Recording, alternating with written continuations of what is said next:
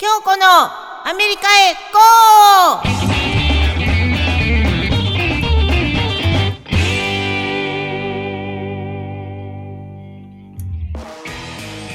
ーこんにちは、パーソナリティの京子です。今回はアメリカへ GO 第30回目の放送です。この番組は、煮ても冷めてもアメリカ大好き私京子がアメリカの魅力を存分に紹介するインターネットラジオです。さてさて今日はね、10月の2日日曜日で、ようやく朝晩も少しずつ秋を感じれるようになったかなって思う今日この頃ですがね。なのでなので、今季最後のね、大好きなスイカのお話をまず少しだけ聞いてくださいね。私ね、4月の終わりから毎日一人でね、6分の1のスイカを食べてるんだけど、9月の中までね。なので、この間まで食べたわけなんだけどね。一人で6分の1毎日食べるんだよ。単純にさ、考えると、1週間で1玉食べるわけなのね。なので、1ヶ月では4玉食べるの。で、4月からここ9月までなので、だいたいさ、ワンシーズン一人でさ、5玉食べてる計算なんだよ。考えてみるとさ、そこそこ怖くね？ほんとスイカ農家さん、今年も美味しいスイカをありがとう。それでは本日もよろしくお願いします。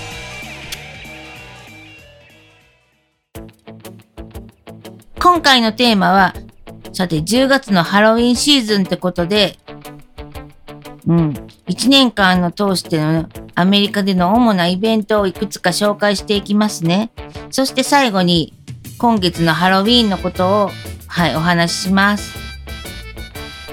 ではでは1年の初めのハッピーニューイヤーから、そう、年末のね、カウントダウンなんだけど、日本のように盛り上がったりはしてるけど、あ、そうだ私ね、ある年のカウントダウンの日ね、日本からたまたま友達が来てたこともあり、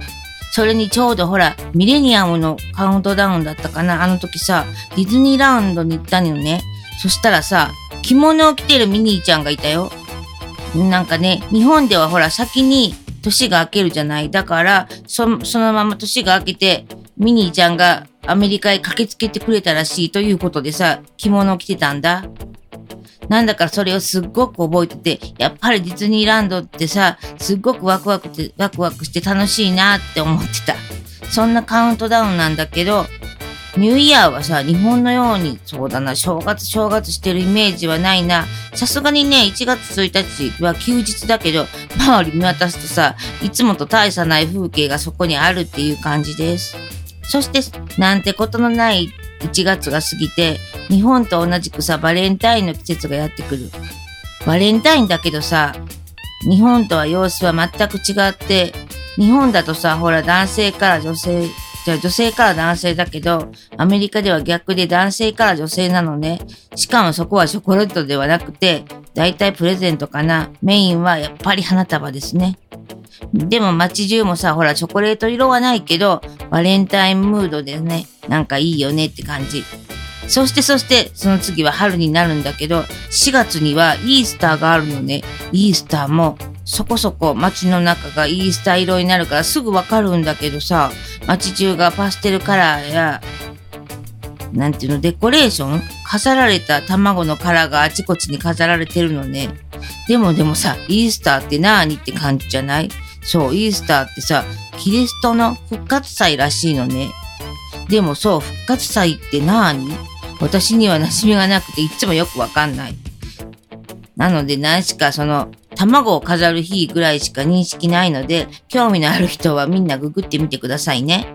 そして5月が過ぎ、6月が過ぎ、7月4日。これはでっかいホリデーなんですね。そう、独立記念日です。これはでかい祝日で、あちこちで打ち上げ花火が上がるのね。ロサンゼルスではさ、この独立記念日のみ、個人で、なんか個々の家庭で花火ができるのね。その日だけ花火が売ってるから買えるんだ。で、私はというと、特にさ、自分で主体的には何にも予定しないけど、誰かが誘ってくれればそこへパーティーに行くって感じかな。そうそう、ある時さ、ポットラックパーティーとかいうものに呼ばれた。そこはさ、高台の綺麗なお家で、このポットラックパーティーというのはさ、なん、なんていうの、みんなが、ここにね、なんか、物を持ち寄って、食べ物とかを持ち寄って開くパーティーなのね。たまたまその日はそのパーティーだったんだけど、よくバーベキューとかの時もあります。そのバーベキューっていうのは大体みんなのお家のさ、プールサイドでバーベキューをしてって感じなんだけどさ、なんせ7月4日は祝日でほんとパーティームードなんだよ。はい、そして8月9月は特に何もなしで、次はハロウィンなんだけど、ハロウィンの話は最後にするとして、あと2つほどビッグなイベントを紹介しますね。はい、では次の11月の第4木曜日はサンクスギビングというでっかいホリデーです。これは大きなイベントとして位置づけられてると思う。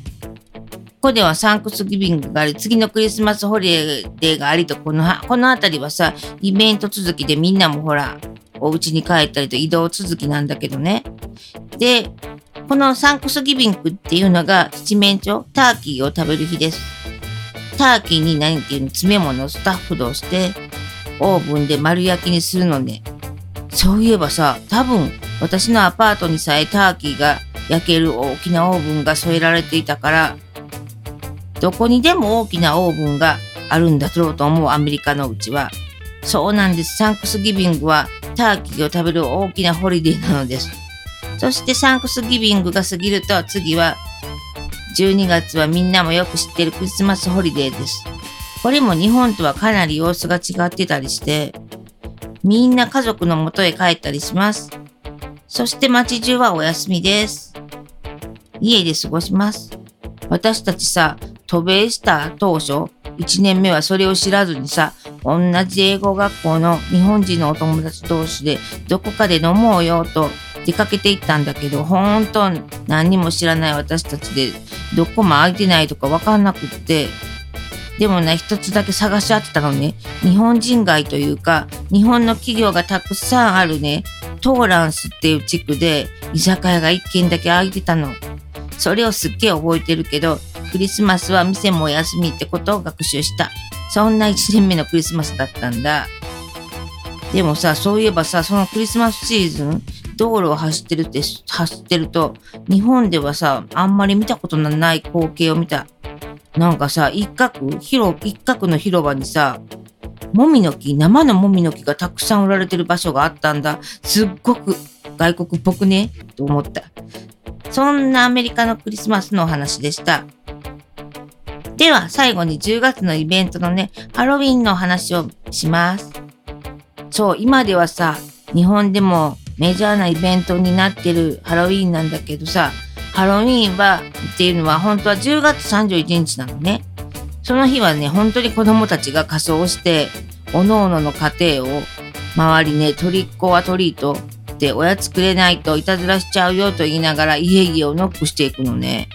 私たちもさ、玄関にお菓子をちゃんと用意しておくのね。そしたら本当にちびっこやってくるんだ。私はというと、ハロウィンはいっつもオレンジカウンティにあるナッツベイファームっていうとこに行くのね。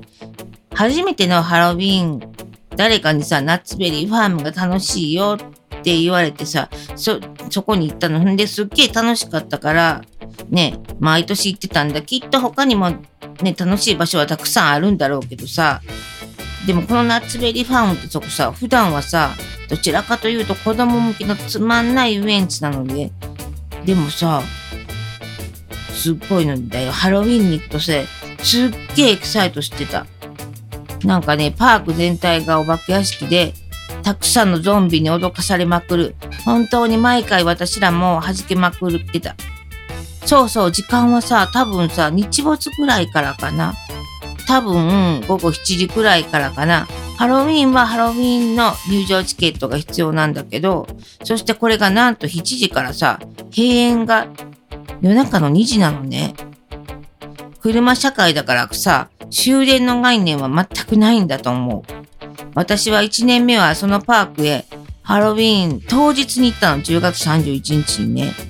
そしたらその日は、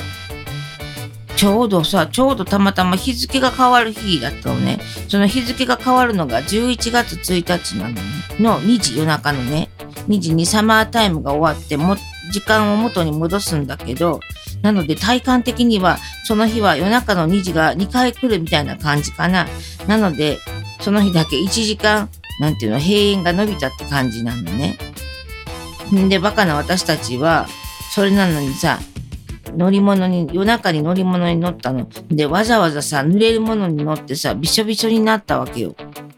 で、さすがのカリフォルニアといえどもさ、もう10月31日、そして夜中ね、もうさ、濡れても乾くことはなくてさ、寒い寒い、とにかくすっげえ寒かったことを覚えてるのね。なら早く帰ればいいじゃんね。なのになぜか私たち閉園まで寒さをこらえて遊んでいたのでした。そして私は思ったんだ。日没後は濡れる乗り物は絶対に NG だとその時も学習したのでした。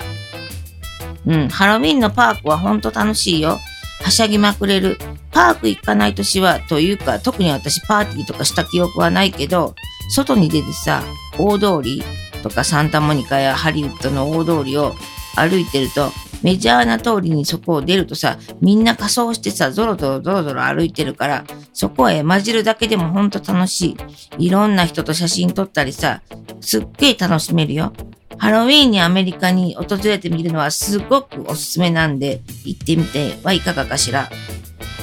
そんなイベントのお話でした。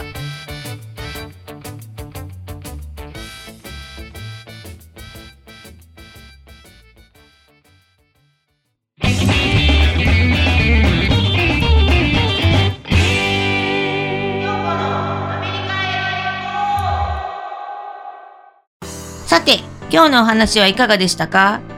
相変わらずのコロナ禍の日々でありますがね、イベント等もね、いろいろね、開催されつつあるんですね。で、私の近所ではさ、私はね、大阪の南の方に住んでるんだけど、私の地区はね、だんじりではなくね、布団太鼓なのね。今年はさ、9月に布団太鼓出動してたよ。久々に見ることができた。で、こういう光景ってやっぱりさ、いいなと思った。そしてそんな私京子は調布 FM でもラジオのパーソナリティを務めています。毎週木曜日午後8時のミドルエイジカフェという番組です。1ヶ月のうちのどの週かに出演しますのでぜひぜひチェックしてみてくださいね。いい季節にもなったしね。皆さんも感染対策を十分にしてこれからのイベントを楽しんでくださいね。それではまた次回。